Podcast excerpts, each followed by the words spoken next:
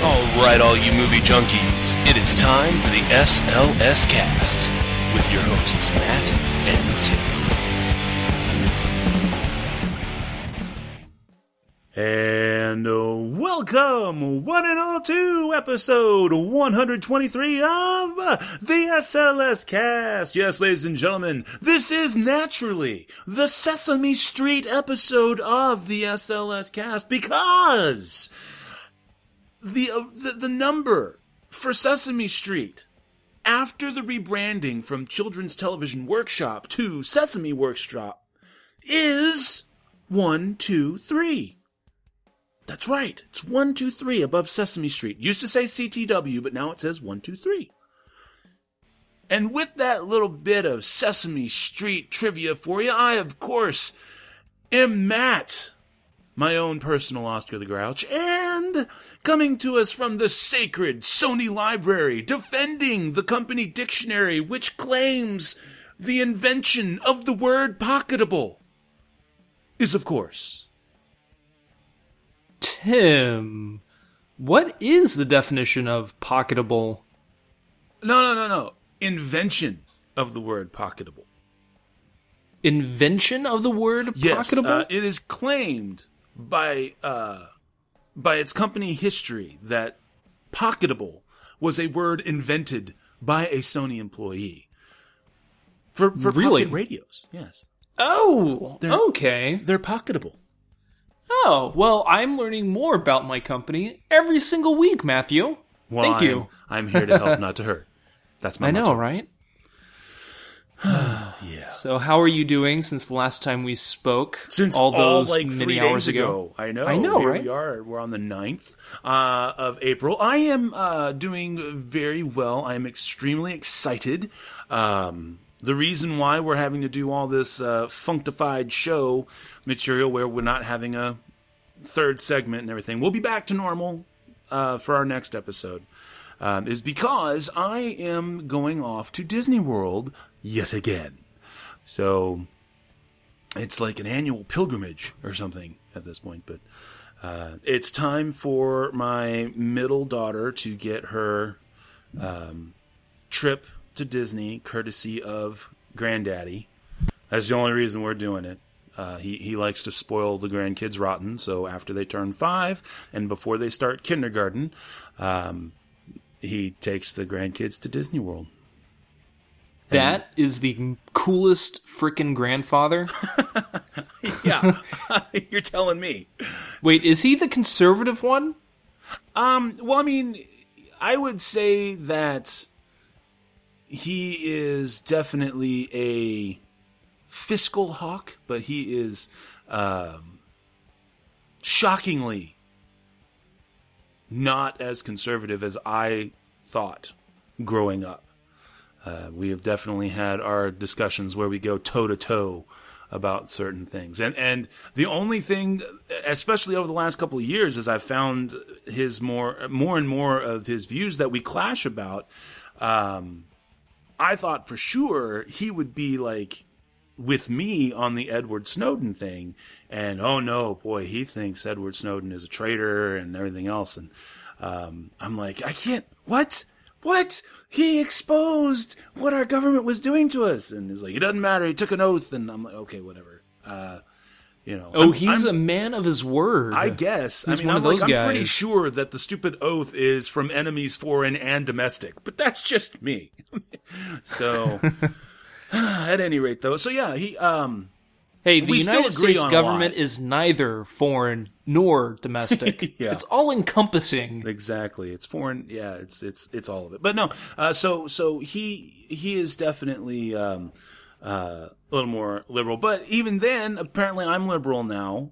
So there there's that. Um, you know, we need to have your like liberal quinceanera or something. No, I just I don't know. So we still agree on a whole lot. It's just uh, there are areas where I thought for sure we would agree on both sides of things. Uh, where on the left sides of things and on the right sides of things that we still are just completely flopped around on. So uh, yeah, it's weird. But no, my uh, my mom and my uh, stepdad are definitely the um, the Fox News people. um, religiously Fox News, um, where I don't watch any cable. So I go to the internet and look up information. Supposedly. Glennbeck.com. Yeah. No, no, not there. not not there. No. We that's actually that was like the only thing we could ever really and truly agree on. Didn't we like name an episode we both agree on Glenn, Glenn Beck or something? Oh yeah, yeah, that's what it's called. We both agree on Glenn Beck. That's right, because he's like a crazy person. he's a rich ass crazy person, but he's crazy. He is. If you will openly admit that you're going to open up your own like neighborhood or build your own like fortified neighborhood and call it a citadel or the citadel, What? you have a problem. I, I did not hear about this one. I remember the like he was trying to do kind of like his own conservative version of like Disney World or something. But I, I do not. I, when did this? When did this happen? This is from like a couple years ago. He's Really? taught. He kept Wow, taught him and all these other um, very far right wing right wing conservatives. They were all talking about getting together and building this this huge town that any any Republican can go to and live in. So there it'll be surrounded by a moat. Jon Stewart did a couple really good episodes, kind of like bashing it. You and- got to give him credit for it. that's a pretty badass name though. Where The are you going to? I must return to the Citadel. Yeah, he just opened up any book ba- based based in medieval times, and he like I'm gonna pick that one. But uh, yeah, you, you, do you know where he lives? I just found this out a few months ago. He actually Uh, lives, lives in in, Dallas. Oh, that's right. He did move to Dallas. That's right. After the whole, uh, he he was in New York for a while, and then I remember um, that he had moved to Connecticut or something. And then yeah, he he did say I my not he whatever I'm sure he did, but my brother and sister in law when they were still listening to him, um, had mentioned that he had moved to Dallas or whatever. So we need to go to his house. We need to like record an episode like in front of his house, not on his property because we're not stalkers or anything, but like you know, like in front of the property line. That's what should be what we should do the next time you come in. Just you know, Deal. Yeah, we, we will do that. We will we will spend an entire day searching for Glenn Beck's house. Bring a couple fold out chairs, have a little margarita machine, and and just sit down. We only need an hour and a half. I mean, it's not like we need, you know, maybe we could just do like one segment. That could be like the bonus segment. What we talked about in front of Glenn Beck's house. oh, ah. man. But I'm not the only one with travel plans. Where are you going, Ming? I am going to Seattle, the land of no laws. Because if we remember the last time Tim went to Seattle, he went oh, to some very sexy coffee shops. Questionable, questionable coffee being made. Yeah, long- I mean, I suppose yeah. as long as everything was above the counter, then you're in good shape at this coffee shop. Unless you want milk in your coffee. Yeah, but you, might never really know where the came where the coffee is being filtered out of. Yeah. Yeah. Do you want it between the cheeks or where, where do you want the grounds to sit? I just want to know if there if if those coffee filters are getting any form or fashion of double duty. That's what I that's what I want to know. I want the maxi pads of of coffee filters. Only for my coffee. I want the best, god damn it. Uh, coffee by Kotex. All right. Mmm. Yeah. The best. And that's not disgusting at all. So, I know. Yeah. all right. Well, should we go ahead and get right down to the fun stuff? Sure, but I have a, a Oh, bit of news right, of the you weird. You did. You did. You told me. I, I forgot. Go ahead, sir. Lay it Really on me. What do you got? What do you got? Um, it's not going to last too long, but it's uh, it's interesting. This is from what date is it? March thirtieth, and it is from DailyMail.co.uk, and the the title of this article is quote. It went on for two or three fucking years, end quote. Russell Crowe reveals late pop star Michael Jackson used to prank call him all the time, despite the fact the pair had never met. and it says this Russell Crowe has revealed that for years, He was on the receiving end of multiple prank calls from the late pop star Michael Jackson. Speaking to the Guardian website, Russell revealed the nuisance calls went on for, quote, two or three fucking years, end quote. The actor explained he had never met the pop star and had never shaken his hand, but that Michael had somehow discovered which hotels he was staying in and the name he was registered under. He revealed the singer would prank call him continuously. In giving an example of the kind of jokes the star would start out with, Russell recounted, quote, Is Mr. Wall there? Is Mr. Wall there? Are there any walls there? Then what's holding the roof up? You're not, but you gotta say it like, are there any walls there? Then, then what's holding the roof up? Hee hee. Is Mr. Wall there? Is Miss Wall there? Are there any walls there? Then what's holding the roof up? Now you just sound like the pervert guy from Family Guy. yeah, I do. Whenever I try to sound like, try to try to depict Michael Jackson, I do sound like a Southern gentleman pervert for sure. Uh, he added jokingly, he thought people were supposed to grow out of making nuisance calls. Russell was celebrating on a previous admission he had made about the strange calls from the former king of pop, who passed away in 2009, as he made mention to them before during an interview with The Sun in 2013. And, uh, and, you know, there's more to that, you know. Actually, no, this is kind of funny. He's, uh, Russell Crowe said, quote, I'd ask, who is this? And he'd say, do not worry, Russell just kidding. This is Michael. And then he would hang up. the end. nice. Nice. It's me, Michael.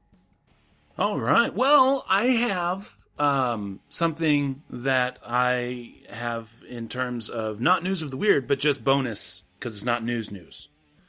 We have an email, like a real live legit email, not even a not even just a Twitter mention or anything like that. This is a straight up legit email. Emails are coming. That's right.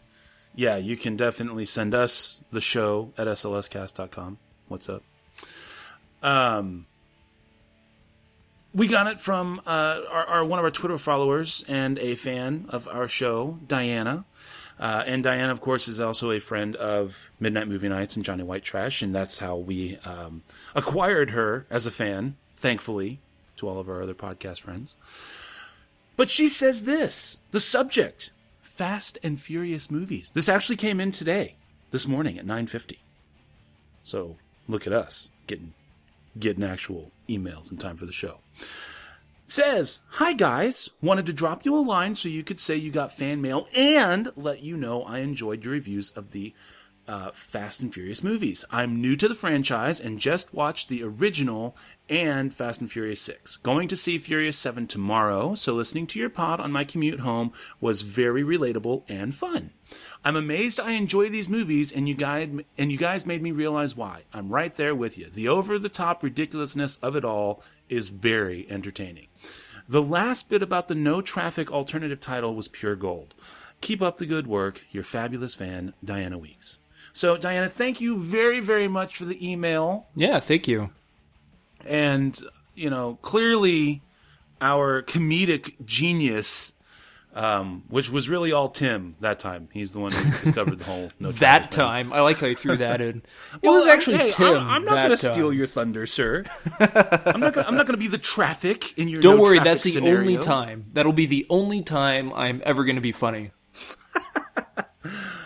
Uh, but thank you so very much. And seriously, though, please feel free to send us an email to the show at slscast.com, and uh, we would love to hear from you. So, with that, are we now Or ready send for us gifts. Send us gifts at one one two three SLS Cast Manor.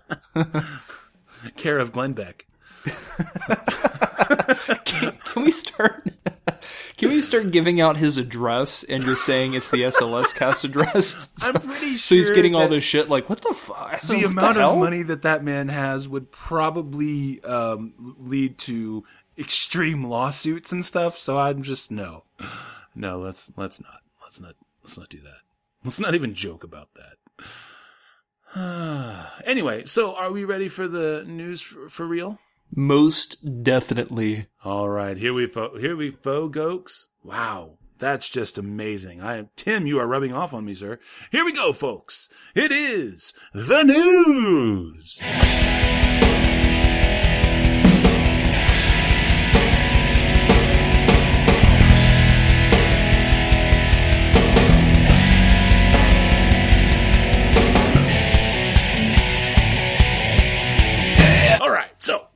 First up from me, from HollywoodReporter.com, courtesy of Uni, uh, courtesy of Rebecca Ford and Borys Kit.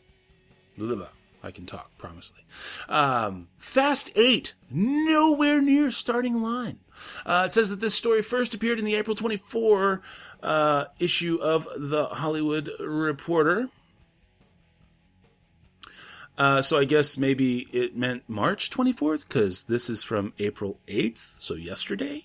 I'm not sure where that. Maybe it's coming out in the next issue. I, whatever.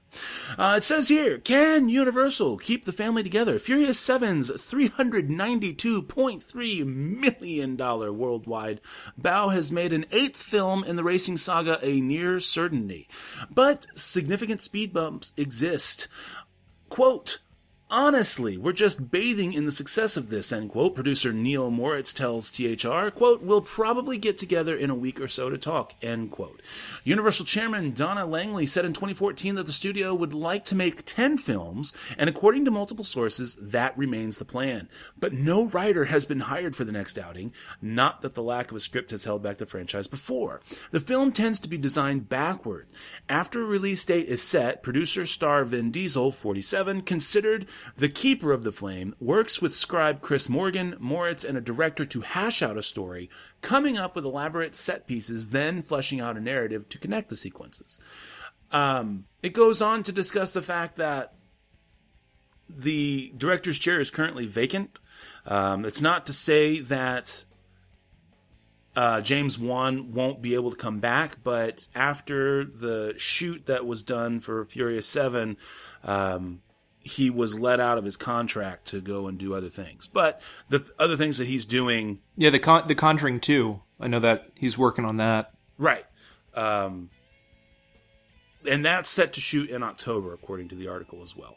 But he, he could um, end up being done with that in time to come back and film some more. So, um, I don't know. What What do you think, sir? I, I, I mean, I'm pretty certain there's going to be more of them, but does it have to be today? I mean, do we don't need to know what's happening today? Let's let's let this thing go. At least let's get it through the Blu-ray cycle, right?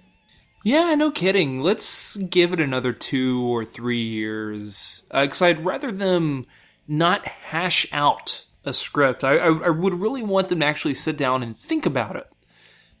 Because, uh, as what we talked about last week, I kind of felt like they were rehashing the same kind of story. You know, uh, well, maybe not necessarily the whole the the the, the, the whole all around plot, but definitely the character plots, the character stories through the course of three different movies.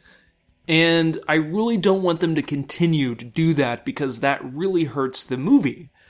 And it would be nice to see these movies have great action and a really good script. I agree. I agree. And they also there there are, and I, I'm looking here towards the end of the article.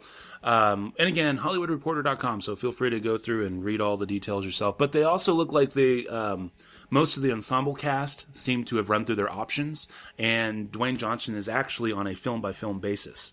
So it might not even now. There's even questions about the cast.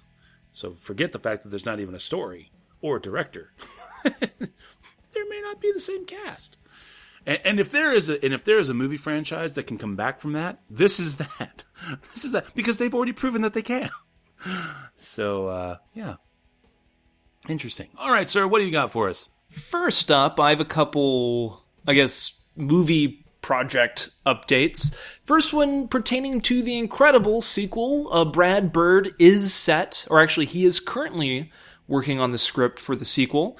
Uh, no word yet on the uh, if he's going to direct or not. I know Matt was talking about either last week or the week before that The movie is already scheduled to come out in the coming next couple years or so. Also, we're looking at a movie rendition of the popular computer game Five Nights at Freddy's. That is right. For those of you who are not familiar with uh, Five Nights at Freddy's, it takes place in, I, I guess, something that could be compared to a Chuck E. Cheese, where kids go for their birthday parties and they have the animatronic uh, life-size animals, you know, behind the curtain. The curtain opens up, and they're in a band and they perform and whatnot. Well, at night, these animals come alive, and they're on the hunt for blood, human blood. So in the game, you're a security guard, and you have to survive five nights in this Freddy's, whatever it's called, this Chuck E. Cheese type of place.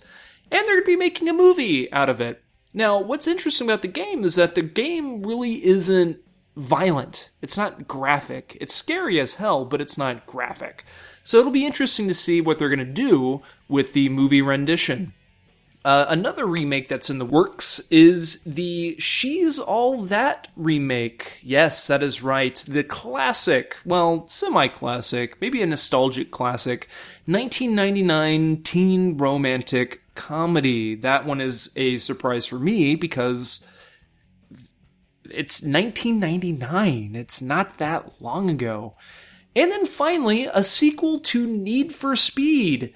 That is more of a surprise because that movie only made 40 some odd million dollar 43 million dollars in the US. However, worldwide that movie took in 200 million dollars but according to Variety here, they say, quote, much of Need for Speed 2 would be filmed in China, with the nation's actors also taking significant roles.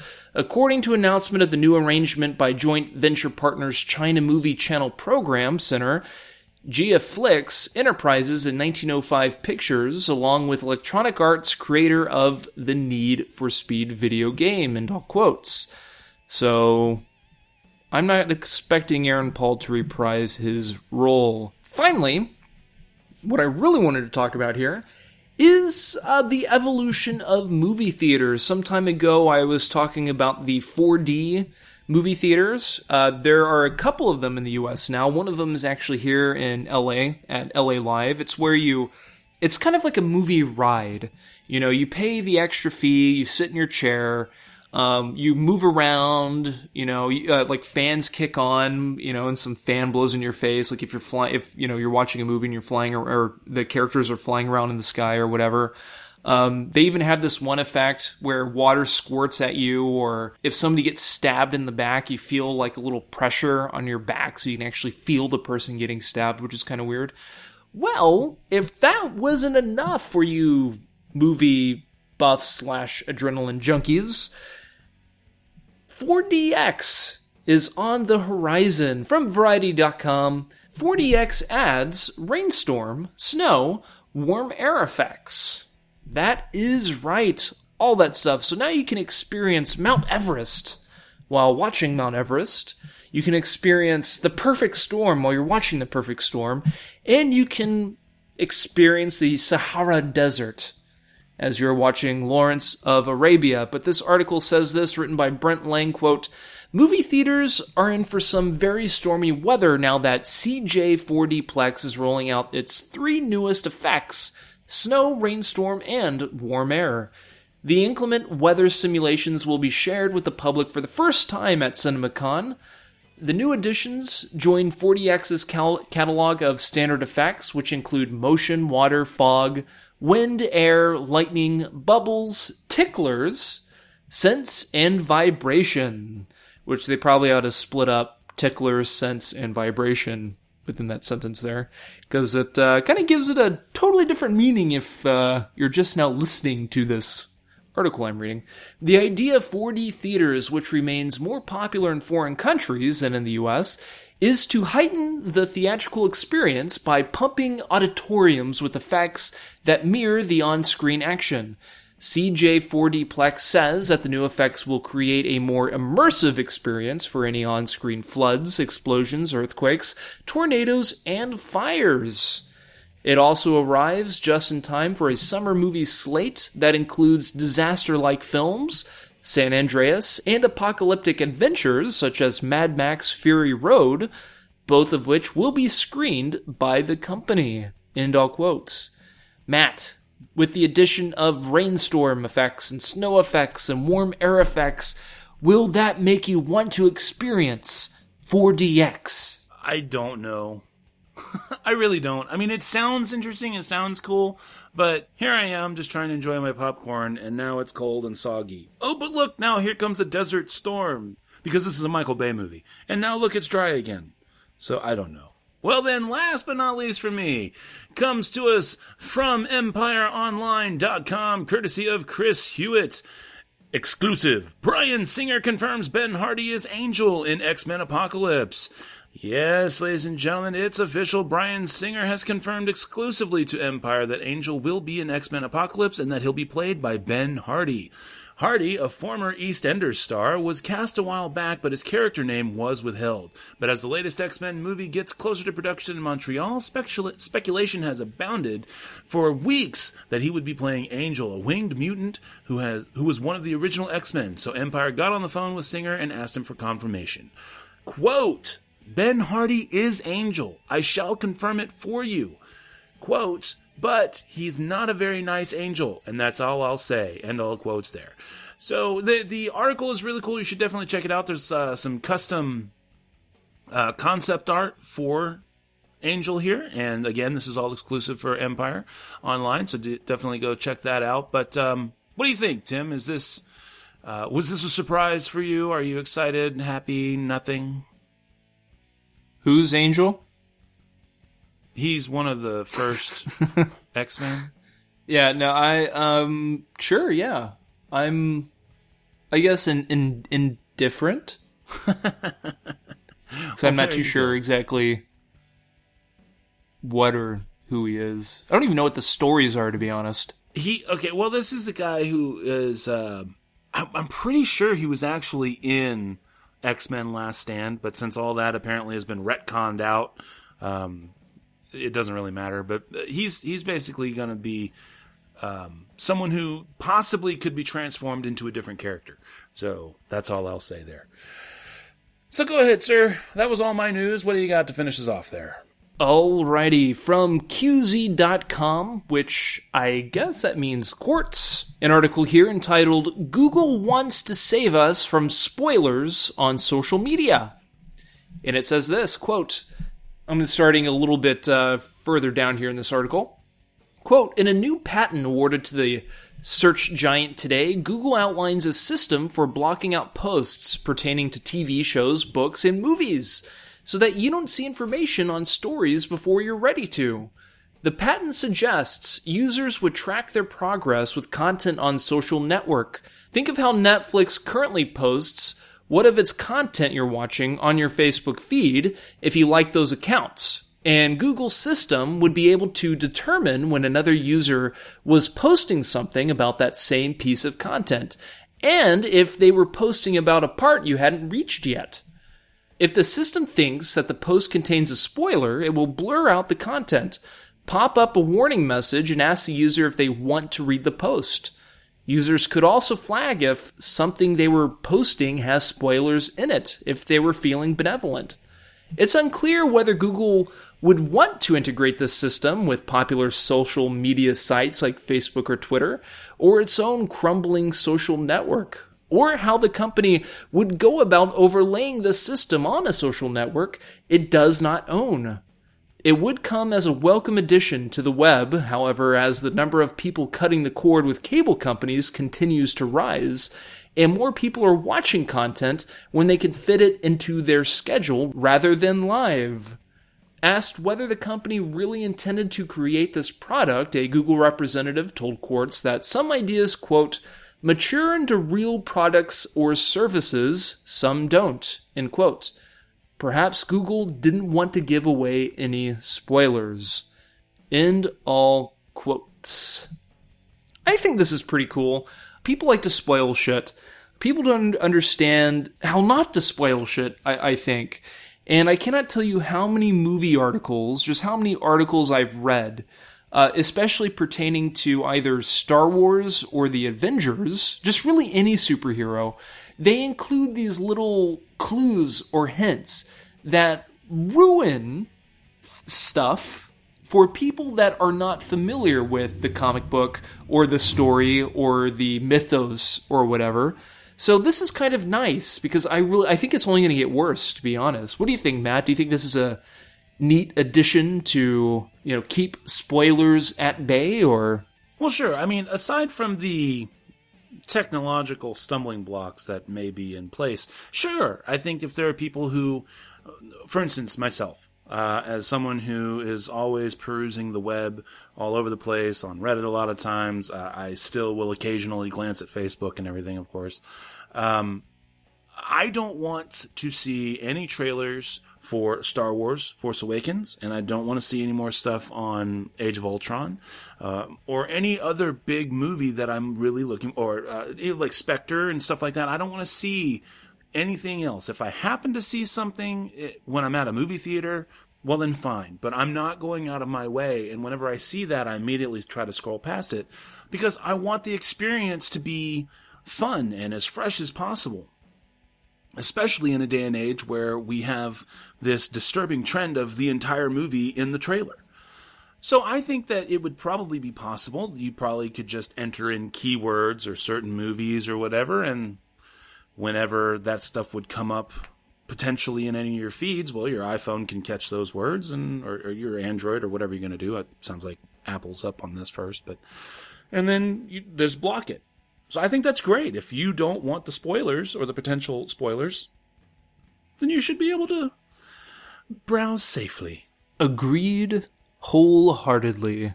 Okie dokie. Well, then that does conclude the news. And as I said again, we don't have any bonus segment uh, for this week.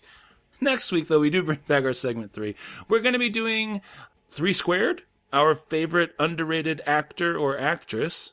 And we are choosing three movies that best represent them. So there you go. And with that, folks, it brings us to the movies.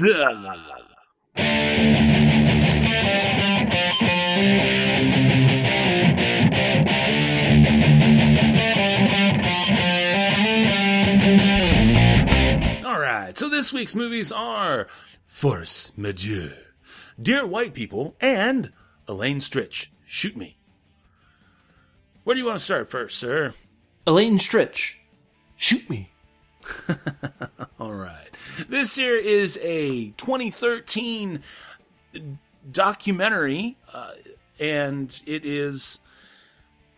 I, I was asking Tim for a little bit of guidance with this because I didn't want to necessarily be overly critical if I had missed the point of something here. So I was talking over with him, and, and I think he kind of agreed with my point of view. Uh, I don't know that he's going to necessarily agree with the same review or anything because we didn't get that far into the conversation, obviously. Um, it's a documentary, but I think that it's a documentary that, while extremely entertaining and thoroughly enjoyable, doesn't know exactly what kind of documentary it wants to be. It's part day in the life. It's part following the twilight of career. And it's part biographical. And it's also part um, career biography, if you will, or filmography or stage history of stage work and, and everything. And in an effort to mash those things together, it's rather disjointed in certain in certain ways. And it will also much like Elaine Stritch, and I think maybe that's what they were going for, was they were trying to do all of these things in kind of a broad in a broad stroke, kind of a you know, the life and times of they were trying to be much like Elaine Stritch, who is somewhat unpredictable, um, or was. Unfortunately, she did pass away in 2014. Uh, as I said, again, this film came out in 2013, and it was shocking, shocking, I say, to see James Gandolfini, uh, whom, of course, this film was dedicated to because he did pass away right before the movie came out. Um, so much like Elaine Stritch, who is extremely quick-witted and very blunt, and in certain ways can seemingly be like all over the place all at once, so too follows this documentary. And again, the only thing that suffers for me is that I never really got a clear indication of what exactly this documentary was uh, trying to be. However, sometimes that's just okay. And this is one of those few times where that's really okay because Elaine Stritch is so entertaining and the people who are interviewed are not just there because they were asked. It is it is very clear that these are people who are there because they want to be. And it's just wonderful to watch and someone who is just so real and all cards are always on the table. And just and you just get that vibe. And I sat there watching this and I'm like, man, I I wish I'd have known her. I, I truly wish I could have known her. I feel like I missed out. And I think that's a good feeling to get from this documentary. So, all in all, I'm going to go ahead and I was going to put this at four stars, but by God, I enjoyed it so much. I'm going to give it 4.25. I really feel that the, that the detraction of not really getting a, a solid feel for the documentary itself is something that hurts it a little bit, but it's so entertaining otherwise. You're just going to sit there and watch it no matter what, and you will have a good time. 4.25, sir. So take it away. There's not too much I can really say about this movie other than highly recommending it. But this movie, as what Matt mentioned, uh, it follows a hilarious actress, singer, and a very funny woman during her twilight years. And you get to watch her go about her life for a little bit of time, you know, just a really short period of time during this documentary. But during that period of time, you, you get to experience her, I should say. Like, you get to experience and see why all these other people love her. And yet she is she's in her 80s. She's I think during the movie it's she's 86, 87 years old. And yet she has fantastic legs. she's funny as hell, quick-witted, but you're also watching her age and seeing her go through, I, I, guess, diabetes and, and watching her kind of overcome all that stuff as well. And at the same time, her her outlook, her or her mythos on life and death is inspiring and and very entertaining. And it was refreshing to watch. It was nice to watch. Uh, she it was a very unique woman.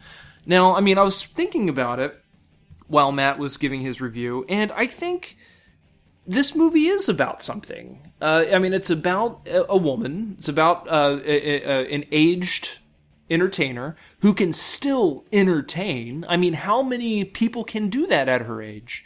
I mean, I love Mel Brooks, but I don't think I can see Mel Brooks uh, do stand up comedy for an hour or an hour and a half or whatever. But she could. I mean, yeah, she might forget her lines, but hell, she's hilarious when she does, and she knows how to bounce back from uh, from forgetting stuff. And that's what the movie was about, and I appreciated it. Also, the the short uh, length as well, and that helped out the movie a great deal. So I give this movie five stars. I highly recommend it. All right, sir. Where do you want to go from here? How about Force Majeure? Alrighty, Force Majeure. Uh, 2014 Swedish drama film. And, okay, now this is a very, very interesting film. It takes place on a mountain and it's a week in the life of a Swedish family. They're at this nice, luxurious resort, and they're in the Alps, uh, the French Alps, not the Swiss Alps. And uh, they're having a lovely time and enjoying life and living it up when all of a sudden an avalanche occurs. Now, this is controlled avalanche, but unfortunately, um, just like in in in real life, the biggest mistake humans make is thinking we can control nature. So naturally, this thing gets out of control, and the family is staring this avalanche kind of coming down at them, and dad um, freaks out and runs away. and he leaves wife and kids there. Now, he comes to his senses, obviously, you know, like, oh dear God, what the hell have I done? And so he goes back, and thankfully everything was fine, a little, you know, scared, but none the worse for wear. Yet, the kids who are just kind of in shock and like, whoa, what the hell happened? Mom, however, is like, what the actual fuck? Did you just leave us? And so, compounding this problem is dad's ability to kind of ignore what he just did. He com- kind of compartmentalizes. And this is like a serious issue. So mom is upset and it's causing like this big huge fight. So they've run into some friends and the friends are kind of like trying to help the, this married couple patch things up, but all of the shit that happens and subsequently comes up from this causes friction there too, and then it kind of goes and plays out from there to kind of see how things happen or what have you. Now, don't want to go too much further than that because, you know, trying to be as spoiler free as I can. Now, this film for me is excellently acted, I thought. It was very, very well uh, acted. Now, and of course, you're in, you're you know beautiful mountainous and everything. So the cinematography is of course a win. Very simple, picturesque, and everything like that. Um, the problem that I have with this movie, and it's a big problem, is the payoff. it, it is it is basically everything has is leading up to one critical juncture, and when that critical juncture happens, um you instead of being left with a resolution you're it's like you're being almost led into a bait and switch because you get this one thing and it's and i tell you i think the best person is the person who played ebba the mother uh, lisa Loven uh, Kongsli i believe is how you're going to say that name and i apologize if i messed that up i think she's definitely for me, my favorite character. I, I think the gentleman who plays the dad, uh, Thomas, uh, Johannes Bah Kuhnke, um, he does a, an excellent job as well. But you see this kind of shift happen in Ebba's character at the big critical juncture. And so you feel like the movie is going to complete its journey in a certain way, and then you're kind of dumped with this thought provoking ending. And the trouble with a thought provoking ending is that it has to provoke thought. Otherwise, you're kind of left going, well, what now? You, and I, I know we've talked about this before um, was it was it in our very first episode, the Robert De Niro movie uh, Stone? Right? Was that the name of it, Tim? Yeah, with him and Ed Norton. Yeah, and, Ed Norton yeah. and Mia Jo. Okay. Instead of having a an actual pronounced ending to this story, you're kind of dropped in, and then you're just kind of picked up and pulled away.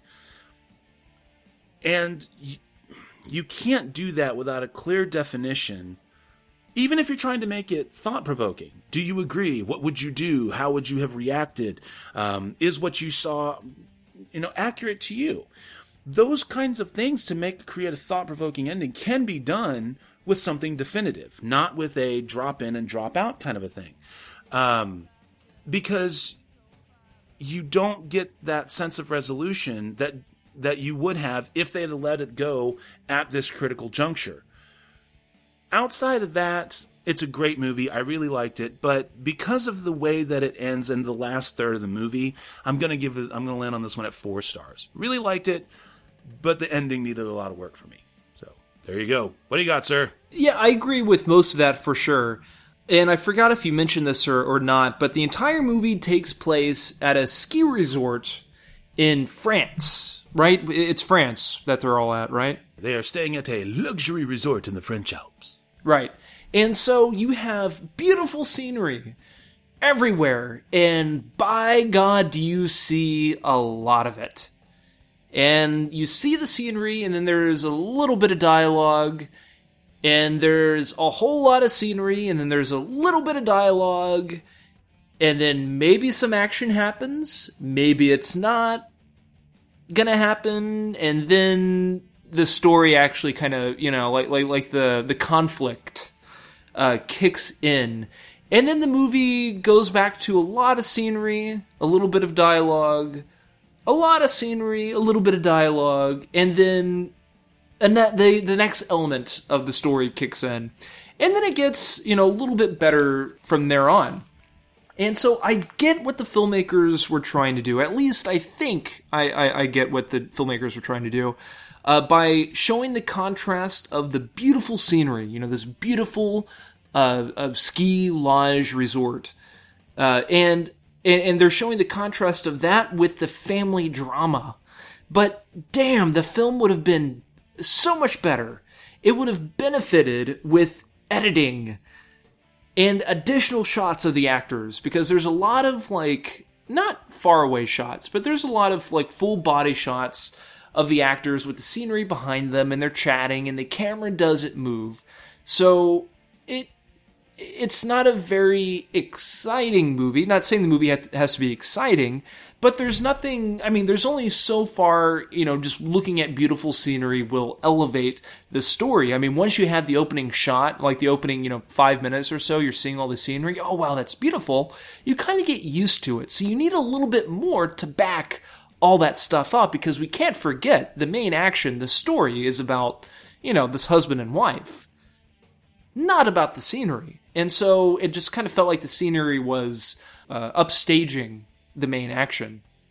I too thought it was great acting uh, all the way around, but especially the wife. I thought she was really good, especially during her kind of impulsive monologue when her when the the two friends come uh, and hang out and they're all sitting around the table drinking wine and she just busts out not really into tears but kind of has that like hysteric monologue really good one of the best parts of the film for sure. So great acting. The setting was beautiful. Perfect place to do it. And i thought the story was a very intriguing story. Uh, and quite inventive i should say. But again the movie just takes a little while to get to the next thing. It takes a little while to get to the conflict which again if done right that is not an issue whatsoever. With this movie it just takes a little while. And then after the conflict happens, there's a lot of stuff, and then it gets to the next thing, and then it just kind of goes on from there. Which makes this movie over long. The movie is about, uh, I think, an hour and 40, hour and 50 something minutes. This movie easily could have been an hour and a half, and still would have been great. Even better, for sure. Matt gave uh, gave this one four. I'm to have to give this one 3.5 stars. I guess one thing to look forward to is the American remake. So we'll see where that one goes. Fair enough. All right, well, then that's going to leave us, last but not least, with Dear White People, 2014 satirical comedy drama film, written and directed by Justin Simon, or Simon, uh, or Simien. Ah, there we go, I can read. Um, this is a film that focuses on on kind of a black culture, but also black and somewhat white counterculture, and the idea and and tries to reconnoiter the ideas that make up these different cultures and how they are forced to interact with each other. Um, and a lot of times, how they are not allowed, um, any of these cultures are not allowed to grow organically together. It's a story about a young lady by the name of Sam White. Um, she's mixed race, film production major uh, at a fictional university, and it's you know think Ivy League, basically. She ends up becoming um, head of a frat house and taking and and she does this by becoming uh, a very well, what's the word I'm looking for? Controversial. That's there we go. Uh, controversial radio show. Now, upon her getting there, she's she is now not only is she entrenched in this culture war in on, on of her own doing, but now she's seeing a different subset of her own culture that causes problems and conflicts in and of itself. And it's kind of just a, a series, I don't want to say of running gags, but it's it's like biting satire. It's like just constant biting satire in, in different forms that that culminates in a basically a blackface theme for some white students. Now, as we all know, you don't do that. However, the mindset of where they were coming from leads to some independent thought. Are things done, do they become inherently racist when they're done by white people? Or are black people exempt from racism? Are, you know, can, these are just some of the few questions that come up and they, and they discuss them or they drop them again, like biting satire. But much like a bite, it doesn't heal right away and you don't maybe understand why you have been bitten because sometimes you do get bit even though you were doing everything right. And so these questions don't, don't really get answered. And while I think that overall it leads to some very interesting dialogue and some really creative performances, I I think you're you're left wondering: Is this how can this film be more than the sum of its parts? And for me, I, I, I struggle with that, and I still struggle with that. I think it's a good movie, and I think you should see it, but I don't think it's. I don't think it is that it is quite the amazing social commentary that everybody uh, that a lot of the people who are praising it laud it for. I think it's good, and I think the satire is necessary, but I think that it could have been played out in a different way. That it still could have been biting. It still could have been funny. It still could have had its seriousness, but instead of just repeatedly being all over the map with all of these different things and never answering anything, perhaps maybe there could have been some kind of common ground, even if not a solution, but some kind of real common ground found for all sides. Because at the end of the day, without it, how are you supposed to have any hope that the situation gets any better? So, because of that, I give this one 3.25. I like the movie and I think you should watch it, but I think it's got I think its message um, is too all over the place and gets diluted uh, up and against itself. There you go, sir. Bring us home. Yeah, I'm again right there with you as well. Um, this movie is supposed to be a satire, which works and it hits its mark uh, at various moments throughout the movie. And what I thought was was interesting at times was that the satire wasn't supposed to be strictly based upon like white racism, but black racism. Not well, they make it a point that the African Americans cannot be racist; they can be prejudiced, and so there are various moments where they definitely uh, play off of uh, black prejudices as well, which I thought was very interesting. And I was doing a little bit of research after the movie because I had a couple, I had some issues with it, which I'll get to in a second. And so I was reading an interview with the director, and he was saying that this movie isn't a satire really on, it's not about racism, it's not about white racism or black racism or anything, but it's about individuality, uh, which encompasses all races. So I thought that was kind of interesting, but however, it made me more so confused because this movie is claims to be playing both sides of the table Yet, it seems to be very heavy handed towards one direction. And uh, it, I mean, I don't I don't know, Matt. Do you do you feel like that was the case also? Like they touched on various aspects, you know, like kind of making fun of both sides, you know, of the situation. But they did become, I mean, they were very kind of more. I, I'm not saying there was an agenda or anything, but they were definitely leaning one particular way. Sure. And again, though, and this is this is where I think this is uh, one of the reasons why I think this movie you need to see this movie is because you do we think it, it it's a legitimate question? Do we think it because we're white?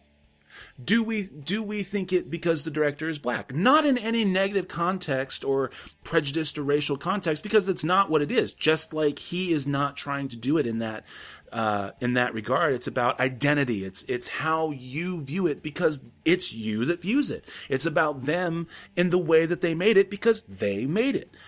But and while i agree it again there there is no there is no answer there there and and I and I think that's why the movie should have focused more on trying to find at least some form or fashion of real common ground instead of kind of a uh, mutual retreat to both sides.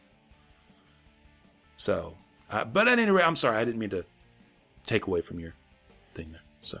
I really wasn't sure what to give this movie, so I'm going to sit on 3.25 as well. I do think people should watch it.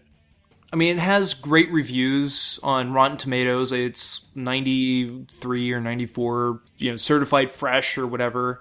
So people really like it, but I too agree that with Matt that it's not the biting satire, sat, uh, satirical modern masterpiece as everybody's making it out to be yeah, I'll, I'll just leave it at, at that. I'll just leave it at that because I definitely want people to watch it.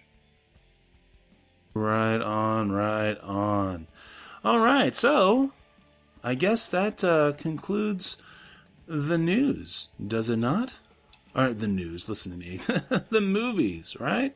that is correct. Oh my god. All right, cool.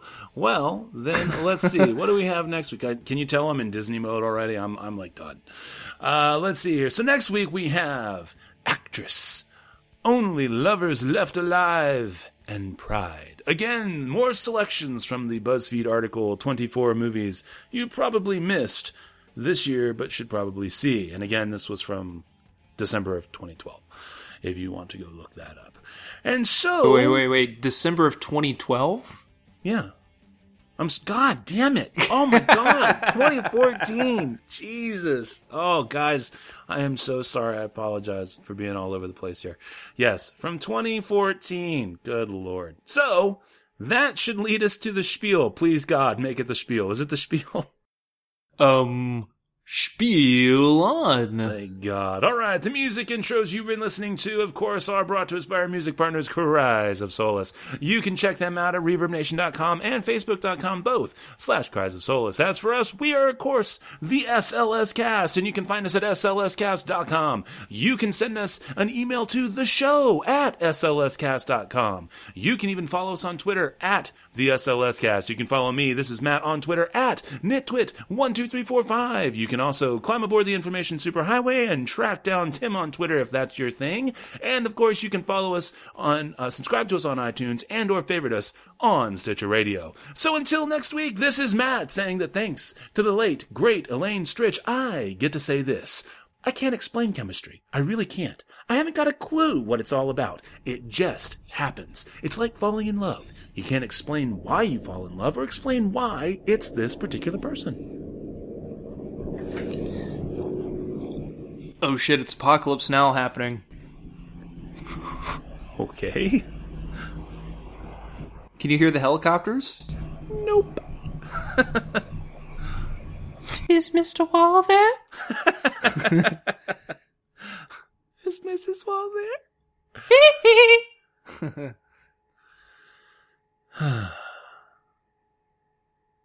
Are can we we clear? can we stop the show now? yes, we're clear. Thanks again for listening to the SLS Cast with your hosts, Matt and Tim. Remember that you can find us at slscast.com, at the SLS Cast for Twitter, also on Facebook, and you can always subscribe on iTunes. Thanks again for listening.